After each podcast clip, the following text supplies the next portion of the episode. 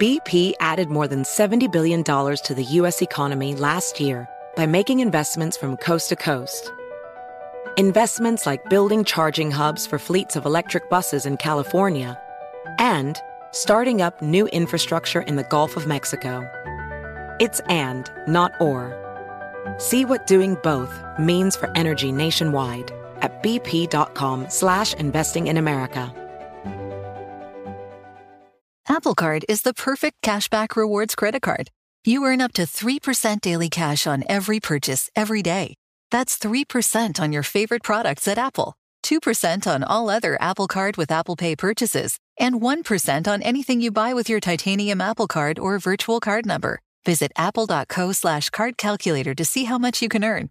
Apple Card issued by Goldman Sachs Bank USA, Salt Lake City branch, subject to credit approval. Terms apply. Today's episode is brought to you by Canva. Uh, we're all looking for ways to make an impact at work, but not all of us are skilled in visual design. A Canva helps you get your point across, uh, simply and beautifully. It's easy to design Canva presentations, docs, whiteboards, and videos. You start with a designer made template and customize it with your content. Uh, plus, add graphics, charts, and more from Canva's massive media library. Whatever department you work in, Canva is perfect for any task sales decks, hiring docs, marketing brainstorms, employee videos, you name it. Anyone at work can design with Canva. Start designing today at canva.com. Designed for work. Okay, picture this. It's Friday afternoon when a thought hits you. I can spend another weekend doing the same old whatever, or I can hop into my all new Hyundai Santa Fe and hit the road. With available HTRAC, all wheel drive, and three row seating, my whole family can head deep into the wild. Conquer the weekend in the all new Hyundai Santa Fe. Visit HyundaiUSA.com or call 562 for more details. Hyundai, there's joy in every journey. 2024 Santa Fe available early 2024. As someone who lives for politics, when a major scandal unfolds, it was shocking. I have to know what were they thinking? Backroom deals, huge amounts of money, CIA secrets, sets off a firestorm in Washington, affairs. No way this guy's got a mistress. Corruption. I knew I was a dead man. Warning it's even messier than you thought. United States of Scandal with Jake Tapper, Sunday at 9 on CNN. Welcome to Brainstuff, a production of iHeartRadio. Hey, Brainstuff, Lauren Vogelbaum here. What could you do to help those fighting in a brutal war? At some points in history, whole nations of individuals have had to ask themselves that question. They've rationed food and supplies, restructured their careers, nursed the wounded soldiers themselves, and monitored their own everyday speech. During World War I, an American woman named Anna Coleman Ladd used her skills as an artist to change the lives of men disfigured in the war. World War I was fought differently from any war that preceded it. The 20th century brought with it the fruits of the Industrial Revolution, which in this case included machine guns. Soldiers were often dodging a hailstorm of bullets rather than single shots, along with artillery, which involved lots and lots of shrapnel. Around 21 million men were injured in the war, and some of them lost chins, noses, lips, and cheekbones. Not surprising, since trench warfare involved a lot of looking up over the edge of the trench to see if the coast was clear. Facial reconstruction surgery was a brand new technology at this time, and though some of its practitioners had experience restoring or recreating faces on a small scale, these surgeons were suddenly presented with the then impossible task of reconstructing entire faces. The men would survive, but the trauma of such damage was grim. Anna Coleman Ladd was an American sculptor from Boston who moved to France during World War I so that her husband could take a position with the Red Cross. After learning about the plight of these men, she corresponded with English sculptor Francis Derwent Wood, the founder of the Tin Noses shop in London, where he made tin masks for soldiers with facial mutilations. Then, with the help of the Red Cross, Ladd set up her own studio in Paris called the Studio for Portrait Masks. Ladd turned out to have a real gift for crafting portrait masks. Precursors to today's facial prostheses, the masks were created to cover just the damaged portion of the soldier's face, which could, of course, sometimes include the entire face. Ladd's work was lauded as the best of its kind, and each mask took months to produce. In order to create a mask that resembled each man's pre war face as closely as possible, Ladd first required photos of the original face, and after the wounds from the injury and any subsequent surgery healed completely, she and her team got to work.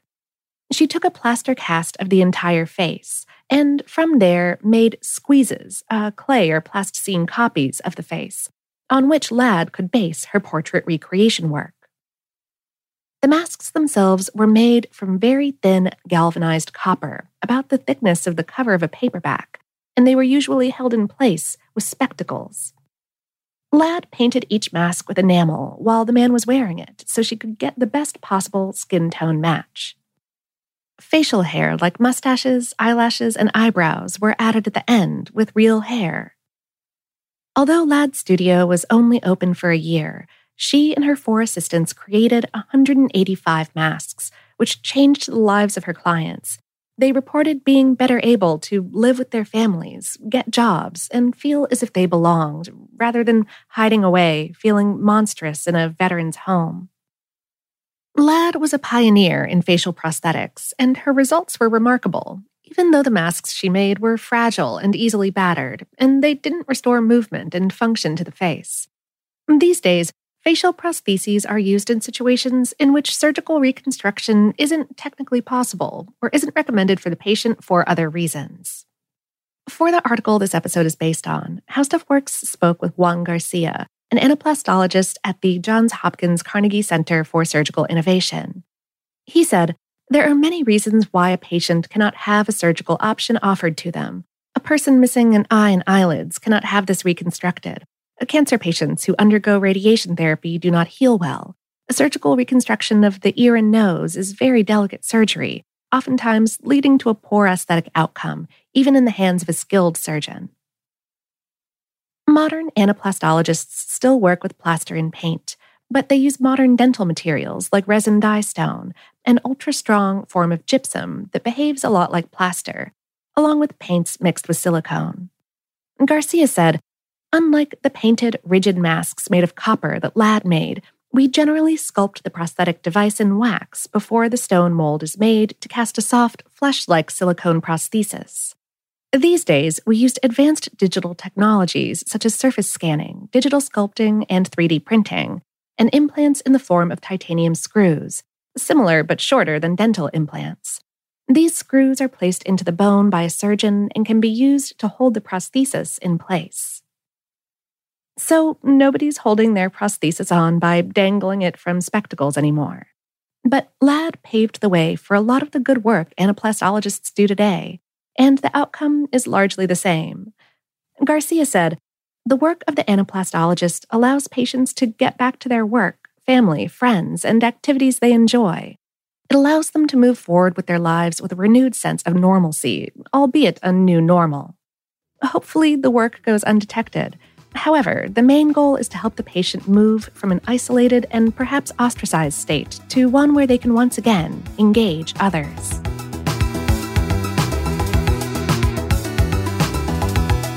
Today's episode is based on the article How a Lone Sculptor Gave New Faces to Injured Soldiers of World War I on HowStuffWorks.com, written by Jesslyn Shields.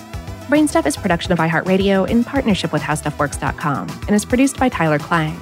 For more podcasts from iHeartRadio, visit the iHeartRadio app, Apple Podcasts, or wherever you listen to your favorite shows.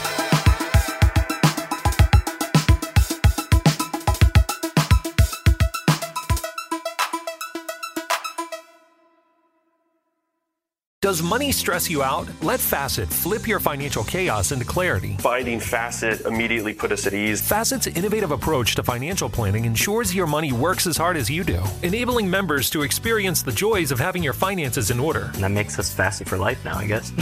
Visit Facet.com, F A C E T.com to learn more. This ad is sponsored by Facet. Facet Wealth is an SEC registered investment advisor. This is not an offer to buy or sell securities, nor is it investment, legal, or tax advice. These testimonials are from current Facet members who are not compensated. All opinions are their own and not a guarantee of a similar outcome. Infiniti presents a new chapter in luxury, the premiere of the all new 2025 Infiniti QX80, live March 20th from the edge at Hudson Yards in New York City featuring a performance by Jon Batiste. The all new 2025 Infiniti QX80 is an SUV designed to help every passenger feel just right.